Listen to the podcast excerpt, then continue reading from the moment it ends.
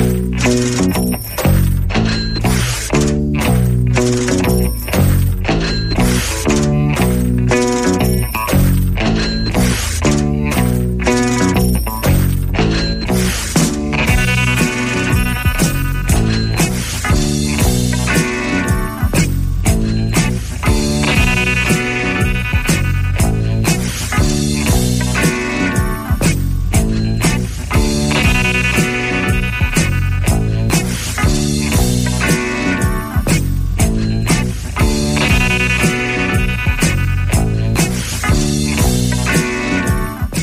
neuveriteľné, ale je to skutočnosť. Opäť som tu zas a znova za mikrofónom Slobodného vysielača. Dobrý deň vám prajem, vážení poslucháči, tí, ktorí nás teraz počúvate naživo, tak vás pozdravujem z tohto krásneho slnečného dňa, ktorý nám ukazuje, že dnes sa naozaj bude dariť vo všetkom. Je 18. júla 2022. Ano. Ďakujem pekne. Dobrý deň, pán Koval. Dobrý deň, dobrý deň. Takže Slnečko nám ukazuje, že dnes naozaj bude pekný deň. Vítajte po čase, dlhom, predlhom, napriek tomu, že ste prišli, ja sa teším, nedôvera veľká, lebo vodu ste si chceli nabrať sám. tak to už, som tu pomaly ako doma, tak už... Áno, už len papuče vám chýbajú a župan. Áno, ten nenosím ani doma, takže... no a tu by ste sa potom cítili viac ako doma. Áno. tak ďakujem pekne za privítanie. Som... Opálený ste. Áno, vidieť to. Uh-huh. Ja to už tak... Keby ste si dali košelu dole, tak aj tetovačku vidno. Určite. Máte? Nemám. Nemáte. Mali by ste mať nejaký taký, že dolár alebo rubel. Nie, nie, nešiel som ja týmto smerom nejako. Mm-mm. Mm-mm. Bitcoin. Ani, ani týmto ani, smerom ani, ani týmto smerom. Myslím tým tetovacím smerom. Aha, ja že ma to nejako neláka sa. Čiže takto, akcent. Takto poznám, tak poznačiť. Akcent, tak cent. Akcent, tak, aha, nie. Ani cent ani, ani cent. Aj tie už idú mimo, že vraj jednotky, dvojky. Počul som o tom, aj sme o tom v relácii Čo s tým, že? keď je toho kopec doma? v sáčku. Tak treba to ísť do Národnej banky zaniesť. Áno? Uh-huh. Nebude sa to do zberných surovín? Um, ešte stále to má tú hodnotu, neviem, v zberných surovinách by asi nemalo väčšiu Nie. hodnotu ako to, keď to zameníte. Takže do Národnej banky, keď máte uh-huh. sáčky plné centov. Uh-huh. No do ponošiek je to ťažko dávať už. Do sáčkov radšej. no, môžete aj v ponožke, uh-huh. im je to jedno. Mali sme kedysi to prasiatko hlínené. Áno. Kladívko vedľa toho a pre istotu zamknuté Áno, a v prípade, v prípade potreby sa rozbilo. Áno, tak zo spodu sme mali dierku.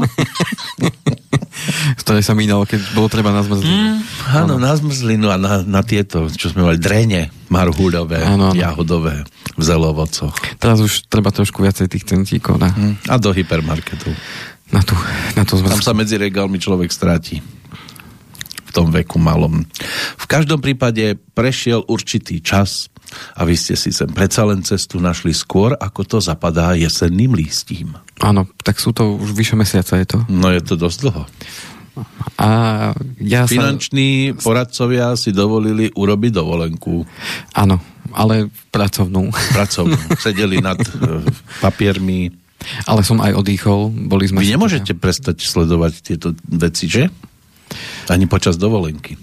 Uh, ale oddychol som si počas dovolenky. Nebolo to úplne, že by ano. som uh, bol Sú klienti, akože, ktorí počas, počas leta tiež potrebujú poradiť. Určite áno. A hlavne teda uh, v spojitosti s cestovaním, keďže no, máme, dovolenky, máme no. to otvorené. Takže teraz sa tak cestuje a tí, ktorí teda si povedzme tie dva roky dali pauzu, tak teraz využívajú. Pred chvíľočkou mi akurát volala jedna klientka, že už mali zaplatený za všetko a ochorela. Tak jo. sa veľmi tešili, no bohužiaľ, no nebude môcť nastúpiť na zájazd. Takže, takže pôjde partner s nejakou kamarátkou. Mm, da, nie? O, tom reč nebola. Radšej nie. Asi nie. S opatrovateľkou detí a tak. takže, takže áno, dejú sa veci a, a v takýchto chvíľach môže aj to, to poistenie pomôcť, keďže dnes to už cestovné kancelárie, alebo teda sami klienti si žiadajú aj to poistenie toho storna zájazdu, obzvlášť keď idem niekam ďalej, aj ten zájazd nie je lacný práve, tak, tak aj to teda odporúčam, aby teda tí posluchači, ktorí nás teda počúvajú a zvažujú teda nejakú cestu, tak uh, pokiaľ sa dostanú k ponuke, či už od cestovnej kancelárie, alebo pôjdu uh, po vlastnej linke, tak je lepšie si to takýmto spôsobom zabezpečiť, lebo naozaj človek nevie. No a medzi časom ešte teraz, jak stúpli ceny pohodných môd, kupoval to v januári a oni mu teraz navýšia cenu Také to vám nehlásia? Zatiaľ nie. Nie. Zatiaľ nie. Že by ste museli riešiť. Pán Kovalčík, môžem z tohto balíčka teraz presunúť sem, lebo sa nedostanem k moru a ešte naspäť musím ísť? Z- zatiaľ som sa s tým nestretol. Mm. Lebo je to také logické, však vieme, ako medzičasom stúpli ceny teda ano. myslím pohodných môd, ano, lebo inak zvyčajne všetko je to... A tak ceny stúpli. Ceny stúpli vo všeobecnosti všade. Všade potrebujú vysoké platy. Len my si nevieme pridať. No, je, je to také obdobie, o ktorom sme my v tých našich reláciách často hovorievali, že môže prísť aj horšie obdobie a je dobré... Uh... Aj hľa, ani sme dlho nečakali. A to, to, to, to také príslovie, že, že je lepšie byť uh, pripravený ako prekvapený. Aj by som si utiahol opasok, ale už ani na ten opasok. Ano.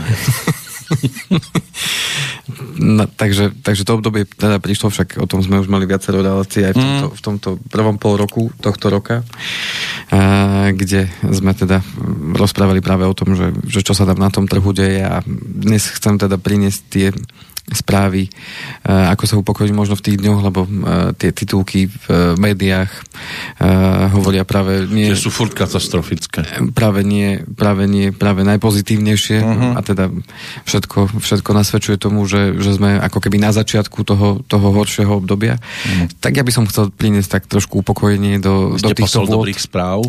Uh, skôr teda pozrieť sa na to tak objektívne, uh-huh. bez, bez nejakého toho um, nadneseného až tak do extrému vyneseného e, e, toho pocitu vo vzťahu k tým, či už titulkom článkov, alebo tým, o čom sa píše. Mm, nevravím, že teda chcem nejako bagatelizovať situáciu, ktorá je, ale skôr teda pozrieť sa možno na to tak objektívne, že čo sa na tých trhoch udialo. A, Viete, oni a, potrebujú a to... koľkokrát dať taký dramatický názov, aby si to niekto vôbec prečítal. Áno, ja tom, tomu, verím tomu, že väčšina z nás... Alebo... Napíšeme finančné zdravie, a to je nuda, hej, ale keby ano. sme dali pozor, pozor, bude zle, tak už by bolo hneď viac sledovania. Áno, áno. A nechcel som ísť do toho extrému, práve hmm. som to zobral z toho opačného, že teda poďme sa trošku pozrieť na to objektívne a poďme sa trošku upokojiť a, a začať to vnímať z takých uh, širších uh, z toho takého nadhľadu, tak by som to teda chcel povedať. Áno, z nebeského priestoru sa budete na to pozerať vy? Nebeského nie. tam, tam si netrúfam ešte. Nie, Svetožiara vám tam to neraší, že Svetožiara? Nie, nie, nie určite nie. nie, nie Nad vami? Pro, prototyp e, nejakého svetca, alebo v tomto smere. Viete, že by vám to pristalo? A neverím tomu až hmm. tak. Takže e, ja keď som prečítal si zopár tých článkov aj počas toho uplynulého mesiaca, kedy som tu nebol, tak uh-huh. naozaj všetky tie tie články hlásajú rôzne teda e, extrémne vyjadrenie, že černý červen na burze, keď už ideme do češtiny. Jún je červen, keby áno, niečo. Áno, hlavný americký index si hlási najväčší straty za 60 let, to bol jeden z článok. Ešte, že nemáme 60 rokov, my dvaja dokopy. Áno. no a e, všetko je to úhle pohľadu. To znamená, že ja som e, využil aj keďže sa vzdelávam aj teda mimo, ehm, mimo našej, našej spoločnosti, tak ehm, som si našiel čas na to, aby som si pozrel jeden online, online stretnutie alebo online seminár jednej českej spoločnosti, kde, kde teda hovorili práve o tom vývoji na akciových trhoch a tak ďalej. A, presne je to o tom uhle pohľadu, že keď si vyberieme nejakú štatistiku za nejaké obdobie a budeme to porovnávať s inými obdobiami, tak vždycky si vieme nájsť či už nejaký extrém, alebo nájsť niečo, čo nám vyhovuje vo vzťahu k tomu, čo chceme počuť alebo čo chceme uh, odovzdať, tak uh, v podstate je tá, že um, mali by sme porovnávať porovnateľné, nie, nie porovnávať hrušky s jablkami, ako sa hovorí. A je pravda, že naozaj tie uh, akcie nám poklesli svetové, keď sa bavíme teda o svetových akciách. Tie sa sledujú hlavne pomocou tých indexov, ktoré teda zahrňajú uh, určité typy spoločnosti alebo uh, uh, alebo teda spoločnosti v danej krajine, či už je to povedzme Amerika, alebo zahrňajú tie indexy aj krajiny z celého sveta, tak áno, niektoré indexy poklesli teda naozaj výrazne. Avšak keď sa na to pozrieme z takého dlhodobejšieho hľadiska, tak uh, nie, nejedná sa o nejaký extrémny, extrémny pokles oproti iným, iným obdobiam a pri tých akciách je to, dá sa povedať, uh, nie je nič výnimočné, keď niečo poklesne o 15 alebo 20% pri tých akciových trhoch sa to uh, očakáva. Akurát nikto z nás nevie povedať, keďže za toho pol roka teda tie akciové indexy svetové poklesli uh, o 20%, niektoré o trošku viac, uh, tak nikto z nás nevie, že či sme teraz akože dosiahli to, to tzv. pomyselné dno aktuálne, alebo či sa to ešte vyberie tým smerom dole nižšie. Nikto z nás nemá kryštálovú gulu, samozrejme existujú určité scenáre, čo sa teda bude na tom uh, finančnom trhu diať, avšak nikto z nás nevie s určitosťou povedať, že áno, bude to presne takto. A keď to niekto tvrdí, že takto to bude, tak je to len určitý scenár, určitý pohľad. Predstava. A určitá... U niekoho len predstava, lebo rád by to tam dotlačil, ale záleží, ako budú ľudia reagovať ešte na to všetko. No a samozrejme, toto je veľmi, veľmi dôležitý faktor, to znamená, akým spôsobom na to budú reagovať ľudia, čo sa bude na tom trhu diať, na, ako budú reagovať uh, jednotlivé spoločnosti, ako budú reagovať uh, vlády jednotlivých krajín uh, vzhľadom na to, čo, čo sa deje vo svete. Zvyčajne rovnako. Ako, ako ktoré, samozrejme. Mm. No a tým pádom, keďže máme tu takú znôžku faktorov, ktoré sa teraz zrazu v tom jednom období stretli a Začalo to v podstate už minulom roku, teda zvyšovaním tej, tej inflácie. Následne začiatkom roka teda prišiel konflikt, e, konflikt na Ukrajine. E, následne vidíme, čo sa deje s počasím, že teda všade hlásia sucho. E, a teda nielen u nás na Slovensku, ale, ale dá sa povedať po celom svete.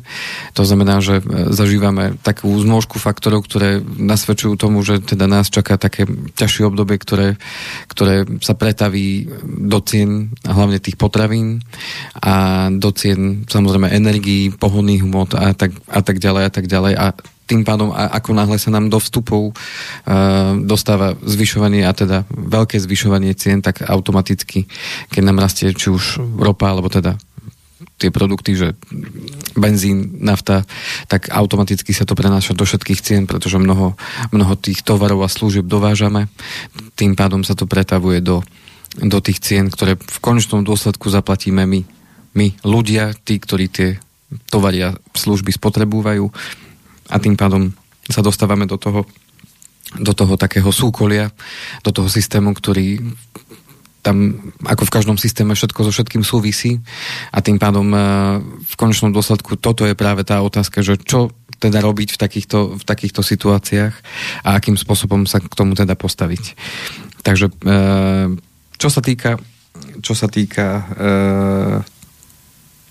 tých e, faktorov ďalších, ktoré tam ešte do toho vstupujú, tak e, videli sme aj veľké zdražovanie práve e, tých vstupných cien e, stavebných materiálov, to tlačí ceny nehnuteľností hore.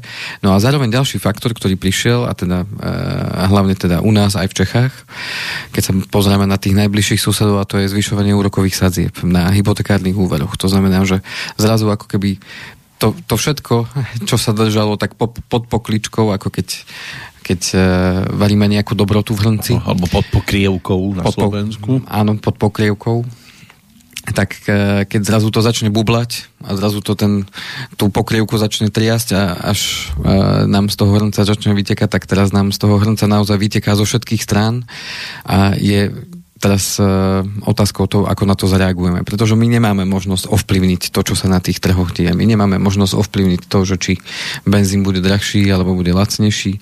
Nemáme možnosť ovplyvniť to, že či e, zaprší alebo nezaprší, či e, na tých poliach nám naozaj dorastie tá úroda tak, ako by sme si predstavovali, tak aby sme uh, dokázali, dokázali uh, nakrmiť všetkých, je to, takto poviem. No a do toho tie ceny energií vidíme, že čo sa deje a mnohí teda zistíme na začiatku toho budúceho roka alebo koncom tohto roka, keď sa dozvieme, čo budeme platiť za tie energie, či už je to plyn alebo elektrina, tak aj pre mňa je to ešte takou dosť veľkou neznámou, že čo nás vlastne teda čaká, ako sa to, ako sa to pretaví do tých cien pre toho bežného človeka, bežného užívateľa, tak tým pádom je dobré sa na takéto obdobie pripraviť ešte kým sa dá. Máme ešte ano, pol roka? Treba štrikovať rýchlo, lebo svetre bude treba hrubšie, keď vám povedia, že kúrte menej, aby ste tú zimu prečkali.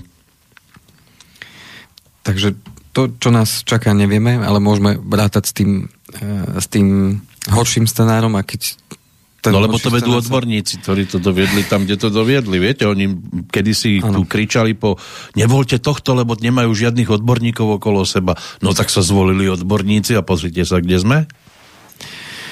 Ja no. to neriadím. Keby som to riadil, možno by to bolo aj lepšie.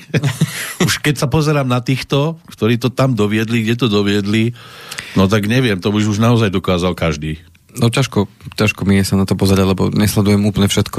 A za... Základ stačí, keď vidíte. V závislosti od toho... No. Doma nemôže mať peňaženku, lebo by to všetko prehajdákal, ale štátnu kasu mu dáme do ruky. No to už je to. to, je, to je prvý dôkaz a stačí iba toto ukázať a hneď viete, kde ste. Jasne. V Kocúrkove.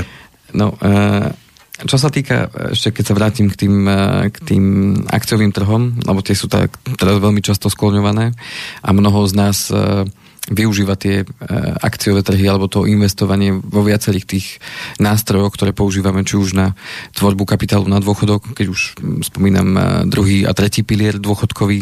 Kde Nezrušia teda... sa dôchodky v budúcnosti? Aby bolo na iné? Tak to uvidíme. Verím tomu, že... že Lebo dôchodca už je na nič, ten už nič ne, nevyprodukuje, tak na čo? Takže tým pádom tie akcie sú veľmi, veľmi e, také citlivé na to, čo sa vo svete deje, tak len tak na porovnanie, tak Európa, Európa má e, pokles o nejakých, za, za ten prvý pol rok, e, pokles o 13,6% na akciových trhoch, USA 14,4% pokles, e, svet ako celok minus 13,2%, no a e, tie rozvíjajúce sa krajiny tak tí majú pokles trošku nižší a ten je minus 10,4, ale v podstate vo všetkých teda nájdeme ten pokles. Mm. A my sme teraz tá rozvíjajúca sa? My, sme, my už patríme medzi tú rozvinutú Európu. Toto je rozvinuté, áno? My, my už patríme mm. medzi, medzi mm. túto. Čiže viac menej v rámci toho regiónu, v ktorom sa teda nachádzame, tých rozvinutých trhov, tak tie poklesy sú veľmi podobné. No a e, keď sa na to pozrieme, keď sa na to pozrieme e, z toho uhla pohľadu, e, že ten najposlednejší, najväčší prepad bol práve počas covidu, čo sa týka teda akciových trhov. Tam sa dostali až na minus 30%, až minus 35%, tak súčasná hodnota uh, akciových trhov je vyššie ako bol to obdobie pred covidom, ešte pred tým pádom. To znamená, že ono nám to pekne spadlo dole počas covidu, tých 35% a zodvihlo sa. Aj teraz napriek tomu poklesu sme ešte stále vyššie ako pred tým pádom, uh, pred tým covidom. To znamená, že počas toho obdobia toho roku a pol, tí, ktorí začali investovať alebo investovali, tak tým pádom ešte stále sú, stále sú ako teda v pluse v rámci svojich investícií.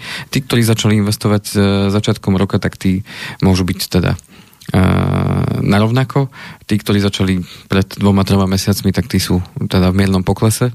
V závislosti od toho samozrejme, akú dlhú, invest, akú dlhú dobu investujeme, tak, tak sa vyvíjajú tie naše, e, tie naše investície. Avšak nech už je to čokoľvek, či už je to druhý pilier, či je to tretí pilier, či je to nejaké súkromné investovanie s cieľom, ja neviem, dôchodok alebo zabezpečenie budúcnosti detí. Pokiaľ investujeme do akcií, tak určite neinvestujeme ani na rok, ani na dva, ani na tri, ale investujeme na dlhšiu dobu. Minimálne teda nami odporúčaná tá doba je 10 rokov a viac.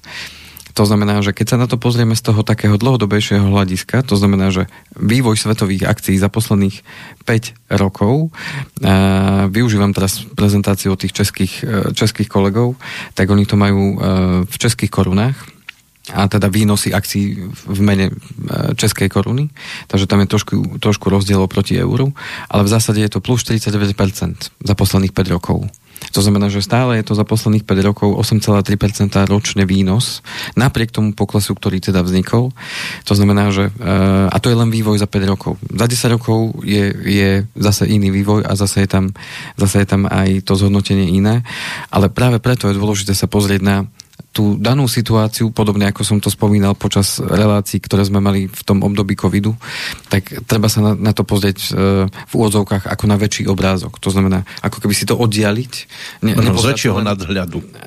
Nie, nie len na ten úzky, uh, úzky alebo ten krátky časový úsek, ale pozrieť sa na to z takého väčšieho uhla pohľadu a za dlhšie časové obdobie a z toho potom človek uh, uvidí, že ten pokles tých 20% nie je nič výnimočné, čo by sa v minulosti neudialo.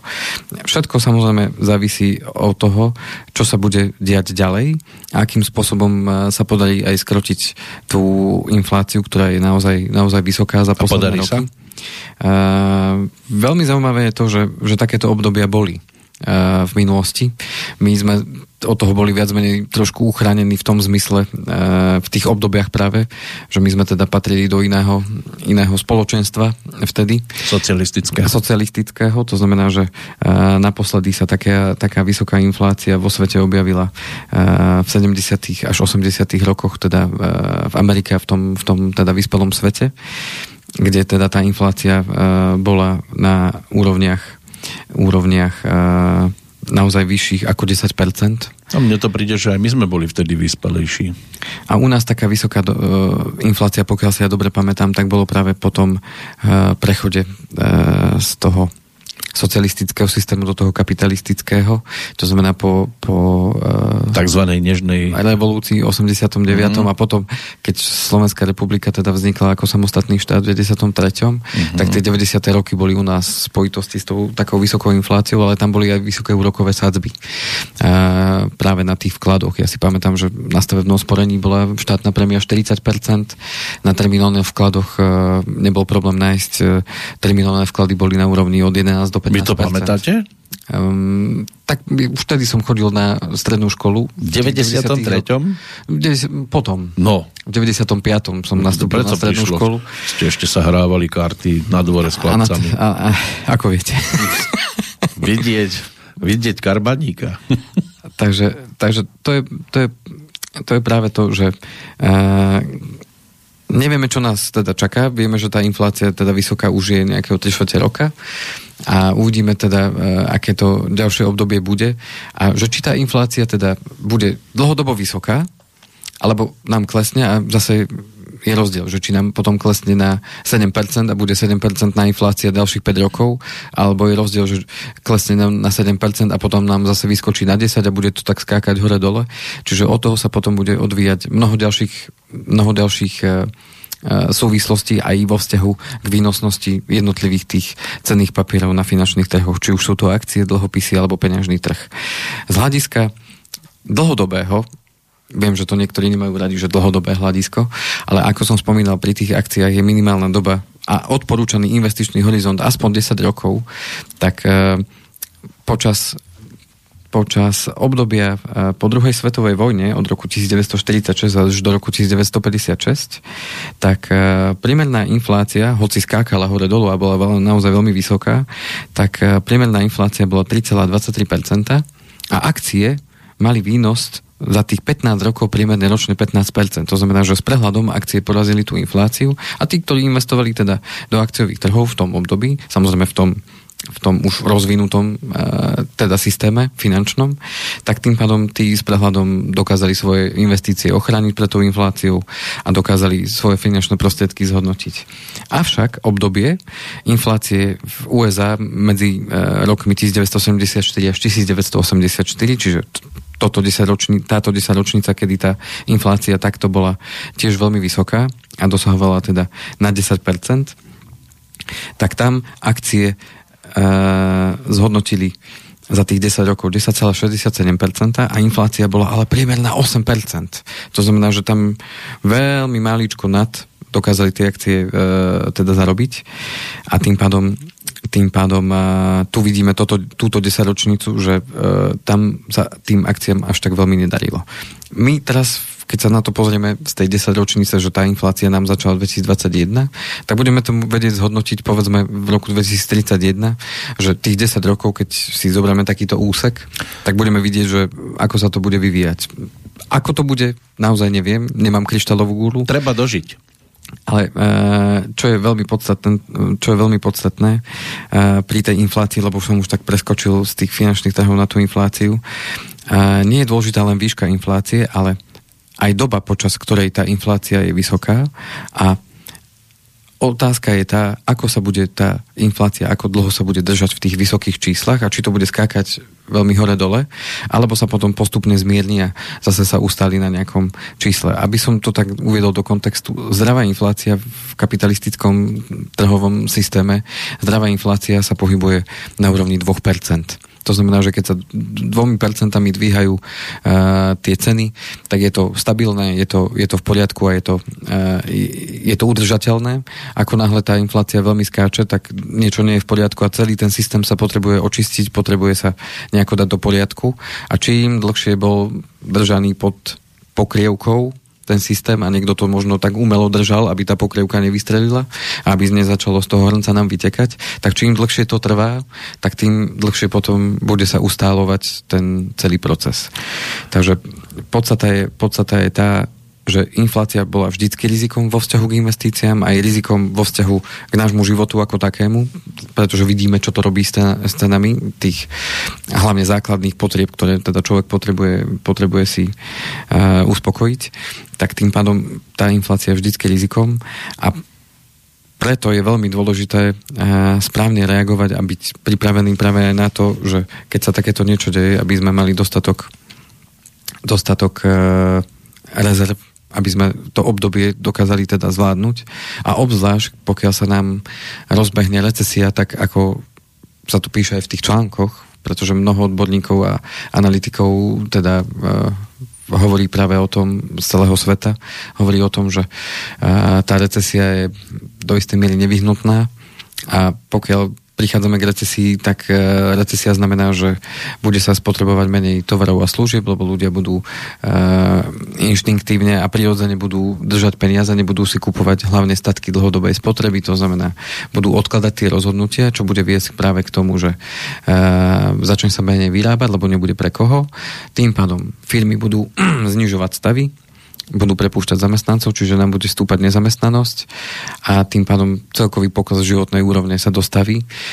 A to bude zase trvať nejaké to obdobie. A na to obdobie je dobre byť pripravený, pretože pokiaľ prídem o prácu a budem si musieť nájsť inú, možno už nedo, nedokážem nájsť tú prácu v tej oblasti, v tej oblasti mm. alebo povedzme aj v tej oblasti, ale už nie za takú mzdu, ako som bol zvyknutý.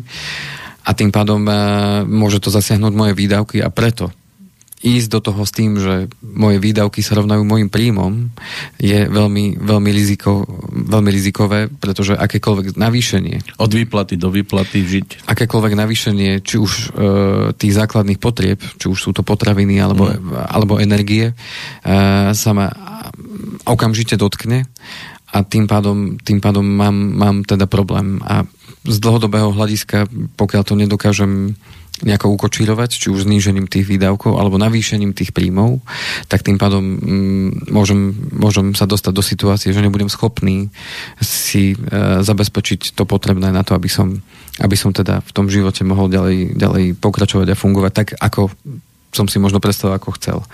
Takže No poslali ste obrázok, kde je ten bíček proti medveďovi Áno. Tým Bíček som... je ten pozitívny? Bíček je práve že ten, ktorý naznačuje práve v tom... Lebo medveď mi príde viacej naštvaný. Na Áno. medvedie trhy, preto je tam ten bíček a medvedík. Medvedie trhy znamenajú, že keď nám začínajú trhy klesať o viac ako 20%, tak sa to nazýva, že ten trh sa mení na medvedí. Uh-huh. To znamená, že pokles o 20% znamená, že nastupuje medveď a teda dochádza, dochádza k poklesu teda tých akciových trhov a zároveň je to teda signál k tomu, že niečo sa v tej, v tej či už ekonomike krajiny alebo ekonomike svetovej deje a môže to znamenať teda viacero teda faktorov, že teda medvedí trh znamená, že nám teda akcie klesajú a naopak bíčí trh znamená, že prevzal žezlobík a tým pádom trhy rastú, ekonomike sa darí, e, firmy sa rozvíjajú, produkujú, e, ľudia kupujú a tým pádom sa celé, celé sa to hýbe smerom, smerom dopredu. Takže... E, môžeme sa pohnúť aj do boku? Lebo mám otázku. Nech sa páči. Poslucháčov. Môžeme. Píše nám Matej. Pán Kovalčík, dobrý deň. Chcel by som vám touto cestou verejne poďakovať za rozobratie témy FIRE v poslednej časti relácie. Začal som podľa tejto filozofie žiť. Je to zhruba mesiac a zistil som, že množstvo vecí, ktoré som doteraz kupoval, som vôbec nepotreboval a jednalo sa len o zbytočný konzumný rozmar.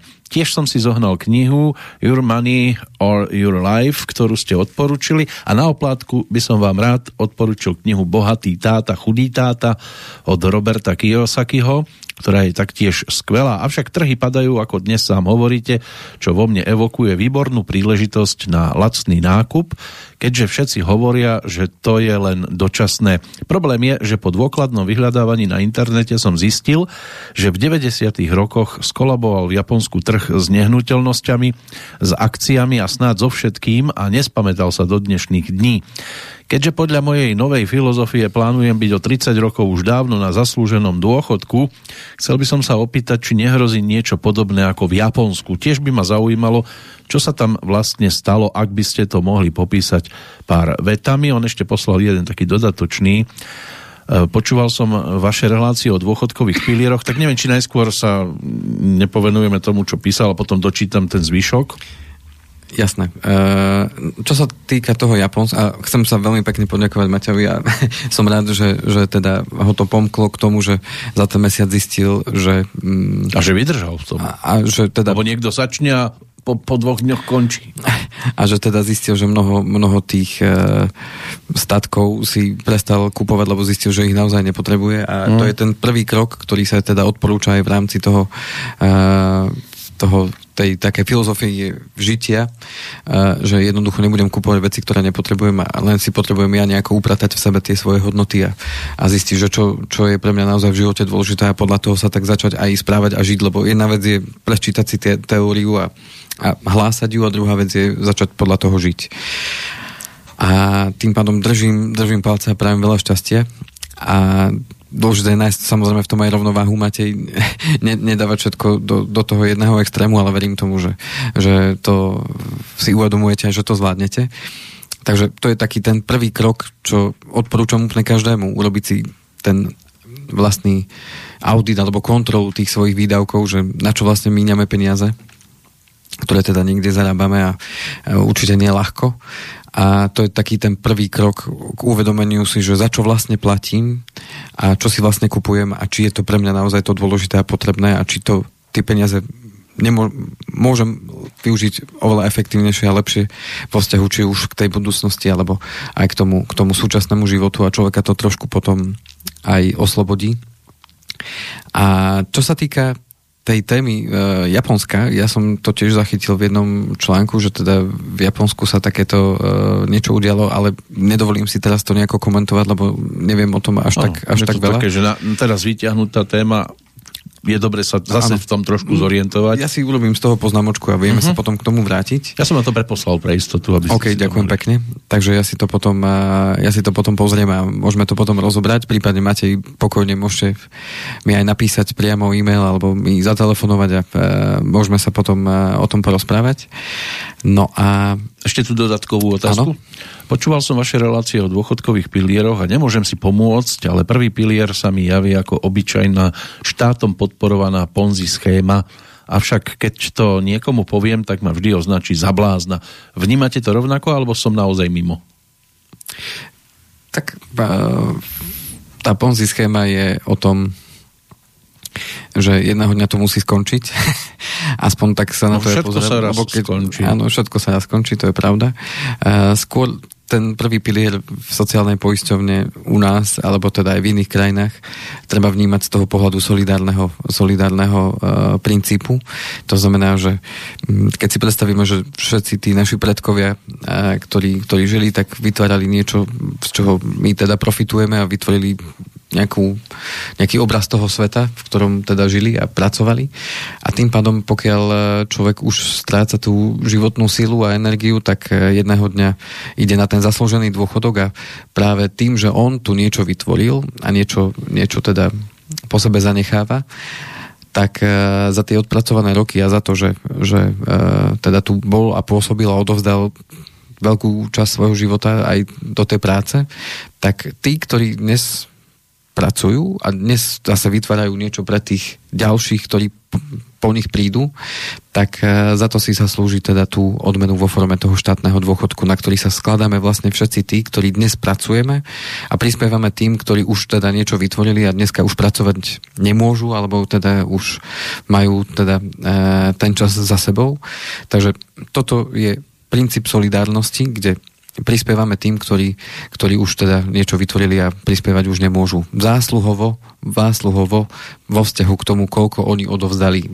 Áno, môžeme o tom viesť dlhé polemiky, o tom, že či je to naozaj zásluhové, pretože keď niekto robí e, na, na princípe minimálnej mzdy a zvyšok dostáva peniaze na ruku, mohol vytvoriť oveľa viac ako človek, ktorý teda bol zamestnaný e, nie takýmto spôsobom, ale, ale prirodzene. A tým pádom je tam veľký otáznik nad tou zásluhovosťou a že či naozaj si človek zaslúži taký dôchodok, ako, ako reálne dostáva. Ja by som to každému doprial viac byť, byť na mne. Ja som v tomto veľký socialista. A na druhú stranu, na druhú stranu všetko nasvedčuje tomu, presne ako Matej e, hovoril vo vzťahu k tomu, že mm, uvedomuje si, že chce ísť e, na ten dôchodok skôr a chce si vytvoriť vlastný kapitál, takže um, dnešná doba nám nahráva k tomu, že si môžeme vytvoriť uh, svet podľa vlastných predstav vo vzťahu k tomu, že ak nasmerujem svoju činnosť a aktivity k tomu, že chcem ísť na ten dôchodok skôr a vytvorím si k tomu prostriedky a rozhodnem sa takto žiť a že tú terajšiu spotrebu odložím v prospech tej budúcej. To znamená, že nebudem, nebudem dneska rozhadzovať a míňať, ale budem, budem uh, šetriť a budem, budem investovať tak, aby som v budúcnosti mal z čoho fungovať. Ano, a budem mať to šťastie, aby som to v budúcnosti a, tak, mohol realizovať. Tak tým pádom, tým pádom uh, viem sa tak rozhodnúť. V minulosti ale takáto možnosť veľmi nebola. To znamená, nebolo toľko možností, nebol, nebol ten svet tak pripravený alebo tak rozvinutý na to, aby povedzme bežný človek si toto mohol povedať, povedzme pred 30 alebo 40 rokmi. Teraz hovorím o tých ľuďoch, ktorí sú možno máte vo vašom veku a ktorí teda nabehli do systému, v ktorom teda fungujú a dnes, dnes teda potrebujú tú pomoc zo strany štátu vo forme toho dôchodku a mnohokrát nielen e, zo strany štátu, ale práve aj rodinných príslušníkov a aj z toho, čo sa v živote naučil, aby dokázal vôbec prežiť s tým, s tým malom, Nepremýšľali nad budúcnosťou tak. Pretože tak to nebolo koncipované. Bolo tak za socializmu ste mali nejaké istoty, štát vám toto, toto sľuboval, aj to plnil v podstate ešte v niektorých oblastiach. Mali ste tu zdravotnú starostlivosť v podstate zadarmo, ano. aspoň základnú. No a dnes e, vidíte, všetko povedia, že je zadarmo, školstvo, zdravotníctvo, ale kam prídete, tak všade doplácate. No a ešte sa vrátim k tej otázke, že či sa môže zopakovať to, čo sa stalo v tom Japonsku a niekde inde, alebo teda v iných v tých častiach sveta, alebo na iných tých trhoch.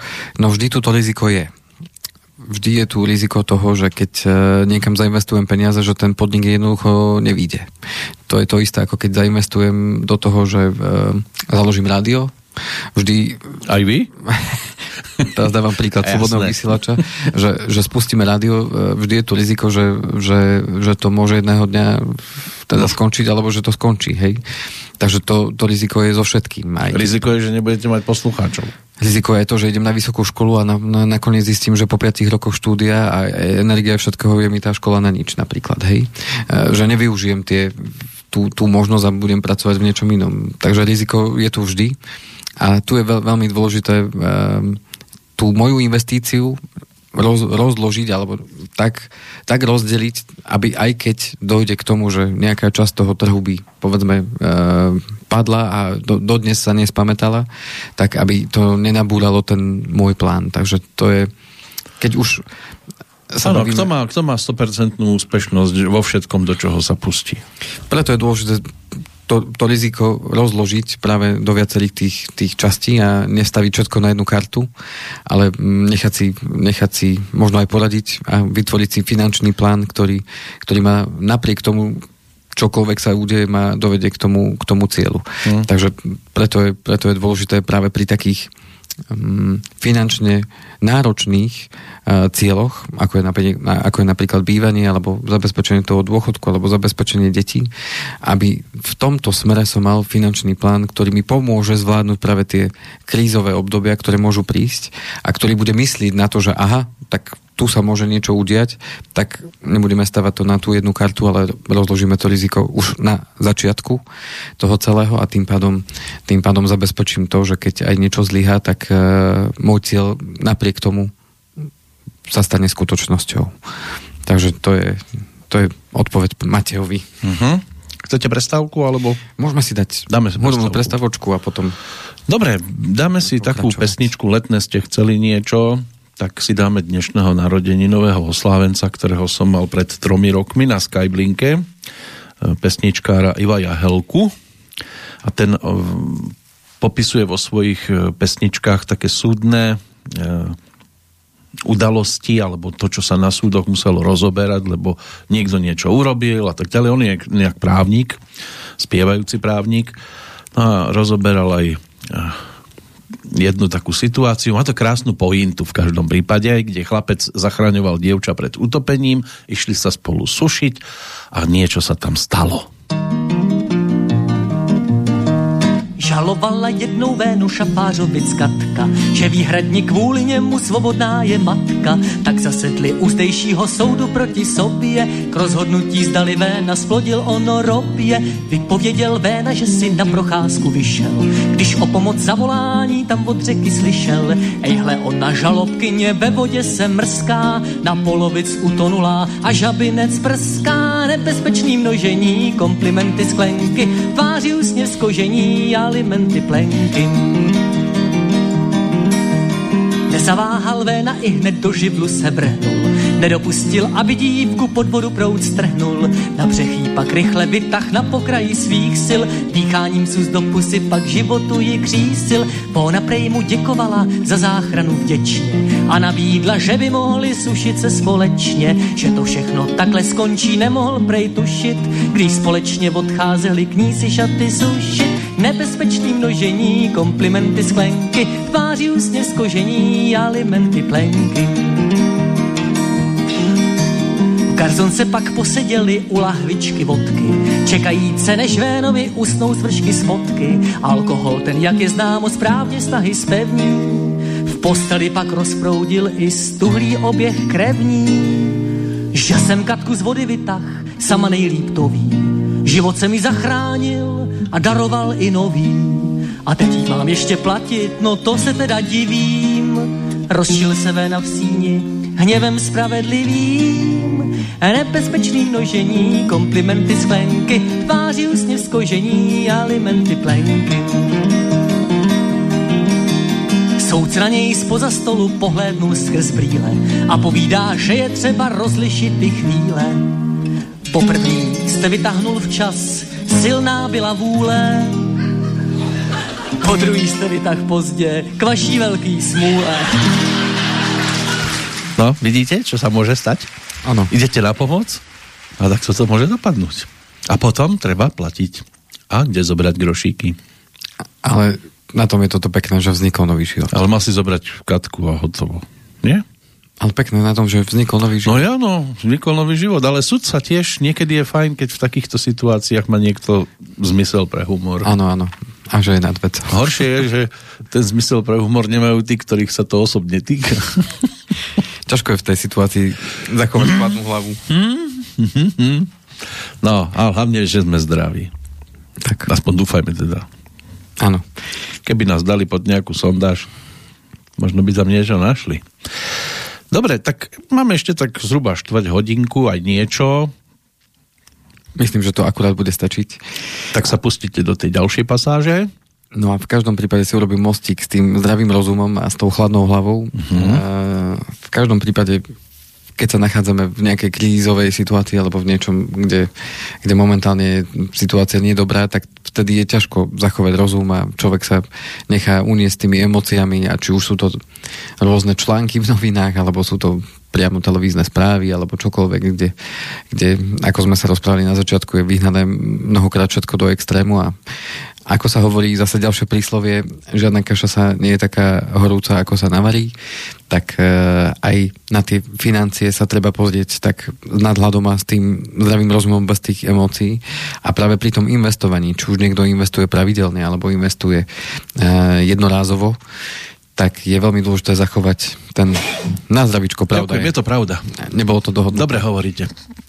Takže dôležité zachovať práve ten, e, tú hladnú hlavu a to práve kvôli tomu, že tie emócie môžu naozaj zamávať e, aj so skúseným investorom, lebo môže mať pocit, že e, to ide nie dobrým smerom a že to môže naozaj zlyhať a teraz čo budem s mojimi peniazmi a či už s peniazmi povedzme, ktoré investujem pre deti, alebo čo bude s peniazmi, ktoré si odkladám na dôchodok a tak ďalej. Takže veľmi dôležité je zachovať teda chladnú hlavu a e, mať jasno v tom, že emóciami nepomôže dobre zvládnuť krízovú situáciu. To, to je isté, ako keď sa dostaneme do nejakej hádky a ten hnev, ktorý vstúpi do, nášho, do našej mysle a do nášho srdca, tak e, v tej chvíli e, to považujeme za správne, reagovať s tým hnevom a s tým, čo nás napadne.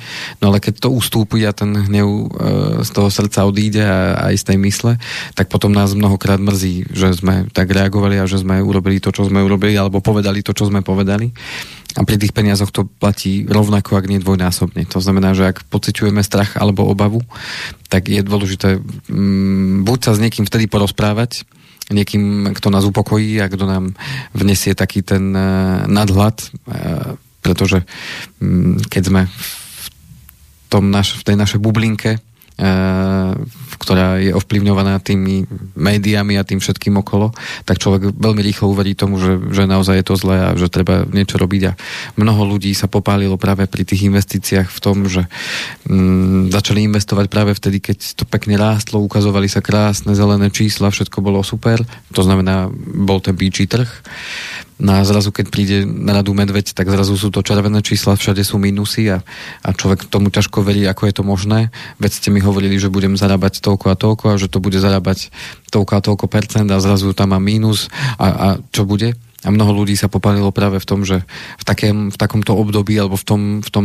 tej emócii toho strachu alebo tej obavy a mnohokrát aj hnevu uh, urobilo ten rázny krok, rázny les, že vybralo tie peniaze v tom mínuse a povedali si už nikdy viac nebudeme investovať, lebo, lebo som sa sklamal a, mm. a nefunguje to.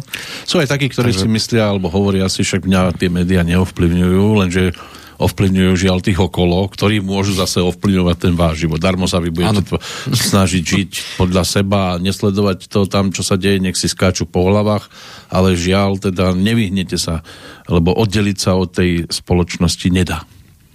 No a tu je pár rád vo vzťahu k tým, ktorí teda investujú a tí, ktorí teda uh, uvažujú možno nad e, investovaním, pretože mám aj ja klientov, ktorí teda ešte, ešte takýmto spôsobom sa rozhodli, že, že zatiaľ nie, lebo nie sú až tak veľmi presvedčení o tom, že by to bolo to správne pre nich, tak určite sa treba sústrediť na cieľ. To znamená sústrediť sa na cieľ, čo chcem pomocou toho investičného nástroja, či už sú to fondy, alebo nejaké portfólia, alebo čokoľvek, že k čomu mi má pomôcť ten nástroj. To znamená, ak cieľom je bývanie, OK, mám cieľ bývanie, za koľko rokov chcem to bývanie, alebo si pripraviť ten kapitál na to bývanie. Je to, sú to 3 roky, sú to 2 roky, je to 5 rokov a tým pádom sústrediť sa na cieľ a vzhľadom na ten cieľ a časový horizont, kedy tie peniaze budem pravdepodobne potrebovať, tak vo vzťahu k tomu potom zvoliť aj ten vhodný nástroj. Ale vždy sa sústrediť na ten cieľ. Nepozerať sa ani tak veľmi na tie percentá, lebo tie percentá môžu byť aj, aj viac, aj menej, vždy ale podstate je tá sústrediť sa na cieľ a vnímať to, že toto je nástroj, ktorý mi má k tomu, k tomu cieľu dopomôcť. E, to, čo som už v podstate aj povedal, nepan- nepanikáriť, to je druhá rada. A nedávať na tie emócie chvíľkové, ktoré momentálne môžu na nás pôsobiť práve vzhľadom na to, čo sa vo svete deje. Hoci je to veľmi ťažké. Tu moja rada, porozprávajte sa s niekým, e, kto vám možno pomohol sprostredkovať tie nástroje alebo uh, s niekým, komu dôverujete a viete, že s týmto pracuje, zavolajte mu alebo napíšte mu e-mail a porozprávajte sa s ním, aká je naozaj situácia. A nech vám teda vnesie trošku svetla do toho, do toho neznáma, lebo, lebo to je to, že tých informácií dneska ani nie, že je málo, ale je tak strašne veľa a vybrať z toho to, to, čo je naozaj podstatné a dôležité a na základe čoho potom sa môžem ďalej rozhodovať je veľmi ťažké. A práve ten finančný odborník alebo ten človek, ktorému dôverujete, že s tými financiami robí, tak vám môže vniesť trošku svetla do toho a upokojiť vás a, a zabrániť práve tomu, aby ste pod tým emocionálnym tlakom uh, urobili nesprávne rozhodnutie. Uh, mať jasné pravidlá a stratégiu, ako budem postupovať jednak aj vtedy, keď sa darí, lebo aj to je istým, istým spôsobom emócia, ale tá opačná. A vtedy, vtedy je to Áno, tiež... nepodľahnuť eufórii áno, áno. napríklad. Tam zase môže prísť tá eufória a, a, a idem ešte viacej a dám tam ešte viac. Áno, lebo teraz sa mi darí, tak áno. Tak, takže, takže aj na tú emóciu je potrebné si dať pozor, nielen na tú opačnú. No a v každom prípade mať teda jasnú stratégiu, čo budem v tých daných obdobiach, keď sa bude dariť a keď sa aj nebude dariť, tak čo budem konkrétne robiť s tými mojimi peniazmi, ako budem postupovať, aké kroky budem robiť. A toto je zase dôležité si dopredu určiť a mať jasno v tom, že čo budem robiť. A opäť to vnáša pokoj, dáva to priestor na tú rozvahu a dáva mi jasné kroky a jasný plán a jasné aktivity, ktoré mám ja urobiť v tom, v tom danom období. No a čo odporúčam určite dodržať ten investičný horizont.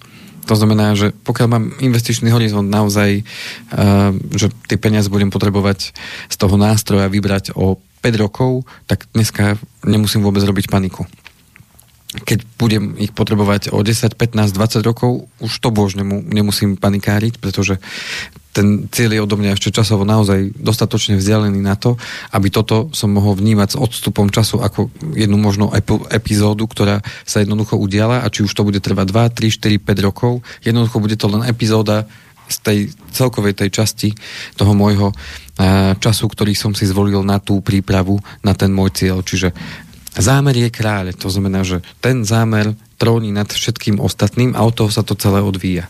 Takže tu je veľmi dôležité, aby sa správny nástroj zvolil na ten správny zámer. Ak zvolím nevhodný nástroj, tak tam sa môžem popáliť. To znamená, ak si chcem odkladať peniaze na dovolenku o dva roky, lebo sa chcem ísť pozrieť e, niekam do sveta, kde, kde je to možno nie práve najlacnejšie a mám to ako nejaký cieľ. No to už nemusíte ani do sveta ísť a poviem si, že OK, chcem si na to vytvoriť kapitál, ja neviem, 5000 eur a niekto mi poradí, alebo ja sa rozhodnem, že tým akciám sa teraz veľmi darí, tam môžem zarobiť aj 20% za rok, tak idem to súkať do akcií, tak pozor, tu sa môžem naozaj veľmi, veľmi popáliť a uh, môže ten celý môj plán zlyhať práve na tom, že som si zvolil nesprávny nástroj. Mm. Takže tým pádom na toto, na toto treba dbať a dať si na to pozor.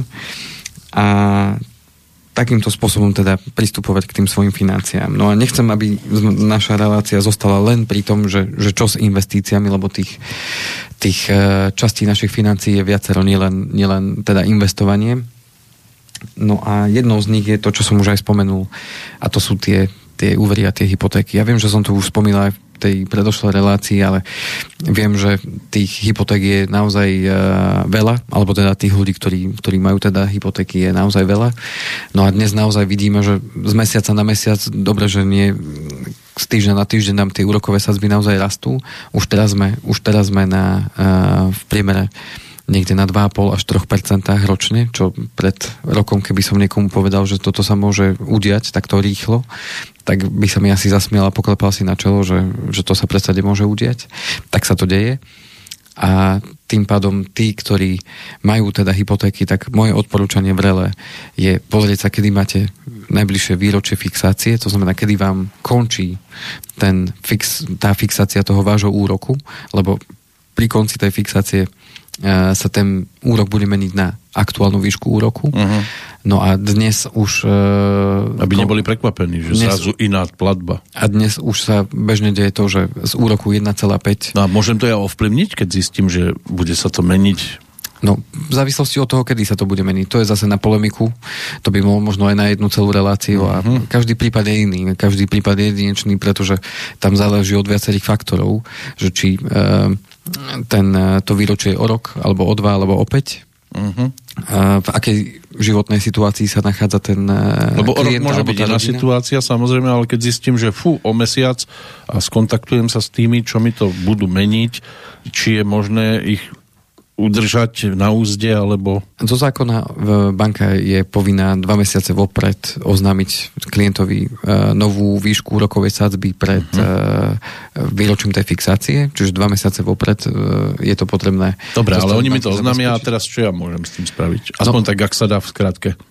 No, tým pádom ja môžem na to zareagovať. Ak nereagujem, tak, tak, tak s tým mesiace, súhlasím, áno. Tak s tým súhlasím. Áno. Prípadne môžem teda banku osloviť, že mám ponuku od konkurencie, povedzme, že, Aj keď že nemám... dajú nižšie, prípadne im to môžem samozrejme prísť, alebo ísť niekam si teda porovnať tie úrokové sadzby, alebo oslovím svojho, alebo toho svojho, alebo toho poradcu, finančného poradcu, alebo uh-huh. teda maklera, ktorý, ktorý mi teda urobí prieskum v tých bankách, ako to vyzerá a že či má šancu na nižšiu uh-huh. úrokovú sadzbu niekde inde.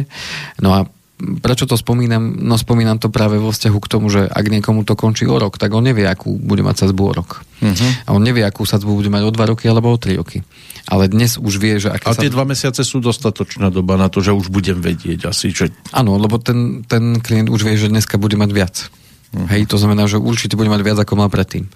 A tým pádom otázka je tá, že bude to ešte viacej o rok, bude to ešte viacej o dva roky, alebo sa to už ustáli, nikto z nás nevie. Uh-huh. Práve preto je dosť obozretné zo strany, zo strany e, klientov už teraz ak už aj možno nie tak, že hodine lepšie 12. teraz si rýchlo urobiť na dlhšiu dobu? Áno, aj to, to sme riešili od začiatku mm. roka. A čo keď sme teraz na najvyšších číslach a ja to uzavriem a o pár mesiacov to bude nižšie?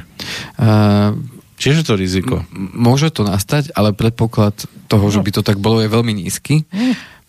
A ďalšia, ďalšia, uh, ďalší aspekt toho je ten, že pokiaľ by som naozaj sa dostal do toho stavu, že mám ja vysokú sadzbu a momentálne sú nižšie, tak vždy viem požiadať banku o to, že chcem refixovať a znížiť tú rokovú sadzbu. Ono sa tak dialo, e, pretože od toho roku 2013-14 začali postupne klesať tie úrokové sadzby z tých povedzme 3,5 alebo 4% a zrazu sa dostali pod 1%, tak tí ľudia, ktorí mali dlhšiu fixáciu, tak presne oslovili banky s tým, že vidím, že máte úrokovú sazbu dneska 2%, tak znižte mi ju na 2% alebo idem niekde inde. Takže ono sa to deje smerom, aj keď idú úroky smerom nahor, ale deje sa to aj vtedy, keď uh, chcem ísť smerom nadol, tak môžem osloviť tú banku a ona mi môže ponúknuť, uh-huh. že mi tú úrokovú sazbu teda zníži, aby som neodišiel povedzme niekam inám. Takže moje odporúčanie, určite si pozrite, kedy vám tá fixácia končí, ak ste tak ešte neurobili. A určite, určite to stojí za, za to, aby ste sa na to pozreli a zvážili, že čo je pre vás lepšie. Pokiaľ by ste s tým potrebovali poradiť, tak určite oslovte niekoho, kto s tým pracuje, prípadne ak nemáte koho, pokojne môžete potom uh, osloviť aj mňa. Áno, pán Kovalčík nebude spať potom dva roky, keď, keď iba bude toľko a toľko. Um, Našťastie mám veľmi šikovných kolegov, ktorí mi s tým pomôžu. tak no. pripravení ste, no. A určite, čo odporúčam, presne to, čo spomínal Matej. A nechcem už ďalej sa tým hypotékam, lebo naozaj je to veľmi individuálne a od viacerých faktorov potom záleží, že či je pre toho človeka lepšie urobiť to teraz, alebo, alebo počkať, alebo čo, čo urobiť. A čo by som určite odporúčal ďalej, presne ako povedal Matej, mm, znovu sa pozrieť na tie svoje výdavky a naozaj prehodnotiť to, čo je pre mňa naozaj dôležité a čo dôležité nie je. A istú dobu sú aj tie, si tie výdavky sledovať, prípadne pozrieť sa do minulosti. Uh, tie výpisy z účtu nám môžu v tom pomôcť, prípadne nám môžu pomôcť to, keď sa poobzeráme doma v domácnosti a pozrieme sa, že čo sme si za posledného pol roka kúpili, tak zvážiť aj to, že či to naozaj potrebujeme a či to slúži tomu, čo naozaj chceme a uh, či je to v poriadku, pretože je veľmi teraz dôležité práve tie uh, výdavky dať do súvisu s príjmami. A pokiaľ ste ešte nezačali tvoriť rezervu alebo ju nemáte v takej dostatočnej výške, moja odporúčaná výška tých rezerv pohotovostných, to znamená, aby som vedel fungovať, tak nech je 6-mesačná 6-mesačné výdavky, čiže keď mám výdavky 1000, tak krát 6 a vtedy viem, že keď mi aj ani cent nepríde z nikade, tak viem, že na 6 mesiacov som OK a viem to zvládnuť. Aj to zvýšenie, aj, aj všetko ostatné. Určitá minimálna, úplne naj, najminimálnejšia je, je 3 mesiace. Aby som 3 mesiace dokázal, dokázal prežiť. Mm, čím dlhšiu, alebo teda čím väčšiu mám rezervu, tým dlhšie viem byť v pohode, keď sa niečo na tom trhu alebo v mojom živote začne diať. Uh, určite pravidelne odkladať určite pravidelne odkladať, určiť si um, sumu, ktorú budem pravidelne odkladať. Aby ja som sumu si... musíte odkladať, lebo u nás sme zvyknutí odkladať všetko. Áno, áno a myslím odkladať. Hlavne to, teda- čo máme urobiť, odkladáme a vytvárať si postupne tú rezervu a keď sa tá rezerva už je v nejakej výške, tak potom rozmýšľať nad tým, kam idem tie peniaze rozhodiť, na aký cieľ ich sa idem teda sústrediť.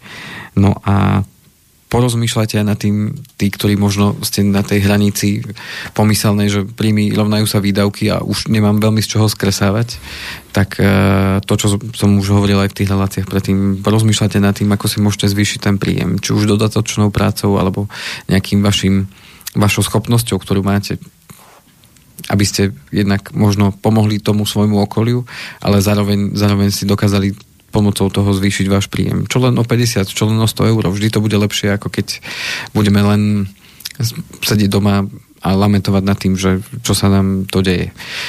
Toto je zase ten prístup, že čo môžem zmeniť vo svojom okolí. No nezmením to, e, čo sa vo svete deje, nezmením to, že neprší, ale môžem zmeniť to, aký postoj k tomu zvolím a, či budem hľadať ten spôsob a riešenie, akým spôsobom si ten príjem môžem zvýšiť. A nedá mi nespomenúť práve aj to, že my stále hľadáme schopných, šikovných ľudí do našich radov, to znamená, ako ho tie financie zaujímajú, ako ho zaujíma aj to, že mu nie je lahostajné, ako sa ľuďom v jeho okolí darí, tak u nás má dvere otvorené, nevravím, že bereme každého. No lebo potom máte aj okno otvorené. Áno, ale v zásade, v zásade uh, hľadáme nové talenty ľudí, ktorí, ktorí naozaj uh, chcú pomôcť ľuďom a ktorých e, aj tá téma financí zaujíma. Nie každý na to aj má. To si treba A samozrejme tí, ktorí, tí, no. ktorí si to uh, možno aj keď v prvom momente nevedia predstaviť, ale v zásade, v zásade uh, hľadajú možno ten spôsob, akým sa realizovať a nájsť možno uh, niečo, čo ich baví a dostať za to aj zaplatené, tak uh, máme dvere otvorené. Takže, no. Pán takže... Kovalčík vie, že ja tam neprídem. Áno. Takže nebudem konkurencia. Lebo by vyhrali všetci. No a čo nechcem opomenúť je práve aj zabezpečenie, zabezpečenie toho príjmu, pretože už zase počujeme, že tam, tam, tam ochoreli, tam ochoreli, tam COVID, tam toto. E, no. A Niekde je už katastrofa, keď sú traja. Napríklad. Uh-huh.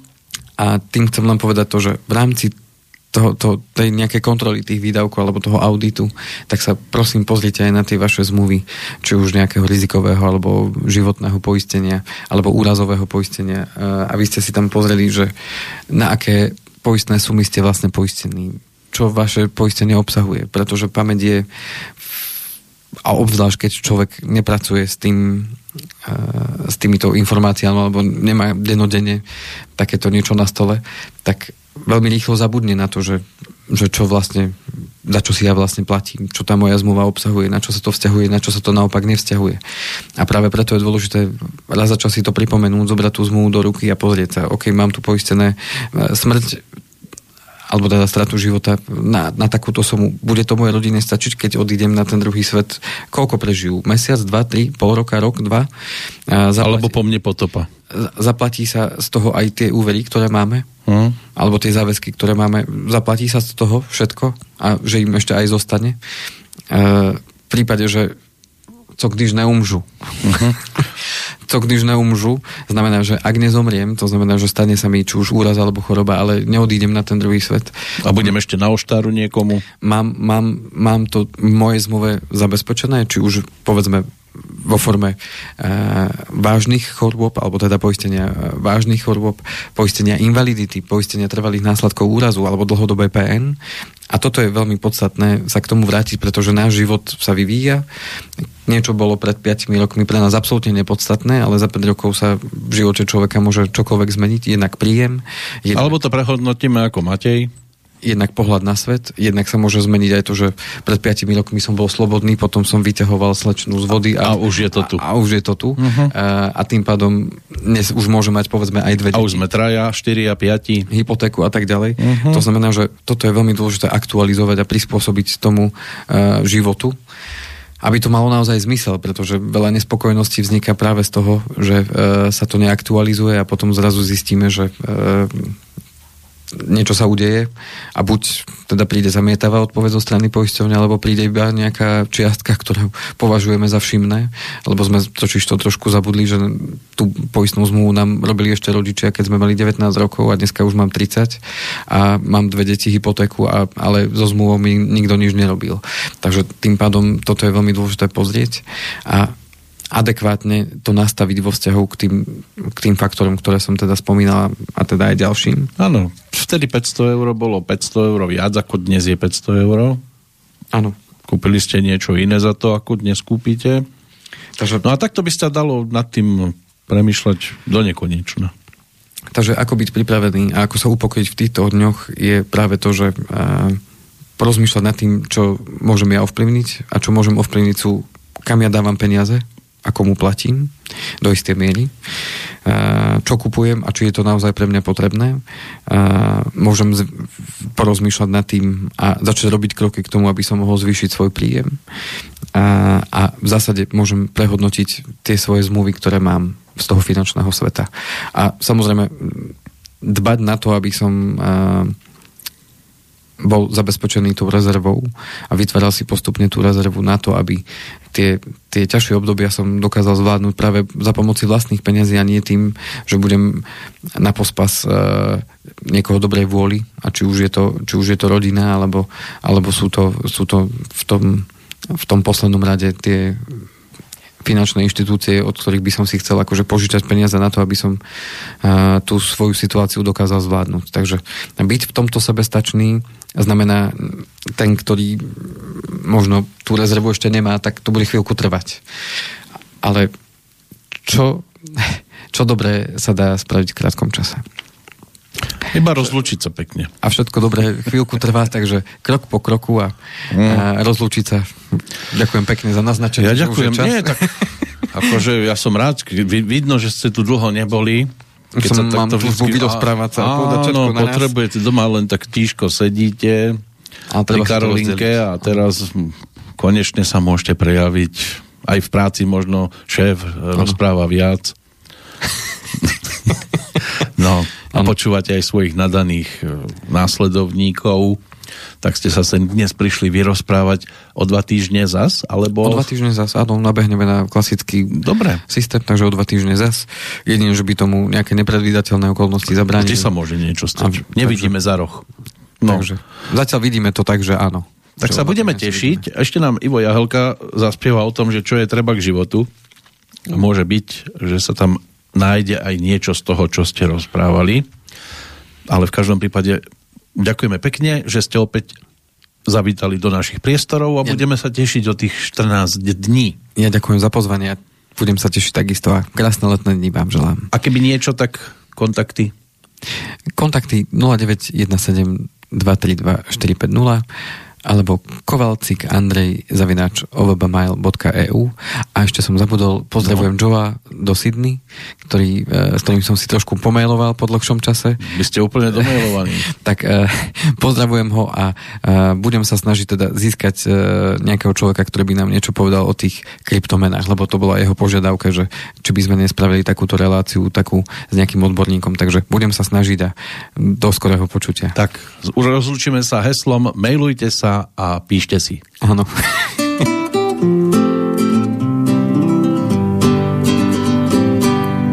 Co je třeba k životu vedle slunce vody? Co je třeba k životu vedle slunce vody? Aby taky bylo tu Blízko do pohody, blízko do pohody. Co je třeba k životu? Skřivan včely v půle. Co je třeba k životu? Skřivan včely v půle. Aby taky bylo tu více dobré vůle, více dobré vůle. Točí se svět, hlava se mi točí, ještě si red, ve studánce smočím, ještě si skočím a zaspívám, než sejdu z očí, z očí vám.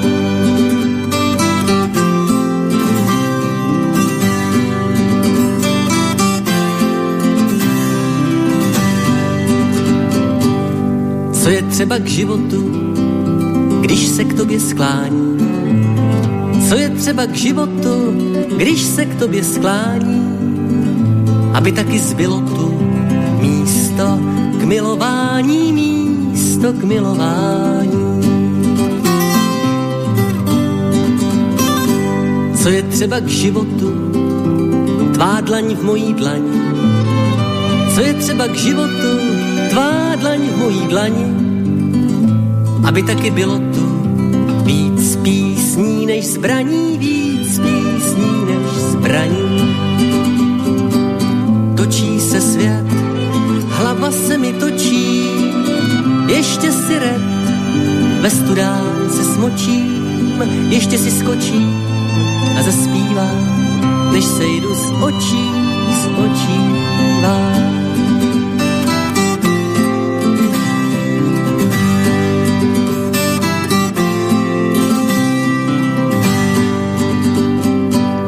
Co je třeba k životu? Myšlenky a činy. Co je třeba k životu? Myšlenky a činy. Aby po nás bylo tu víc krásy než špíny, víc krásy než špíny.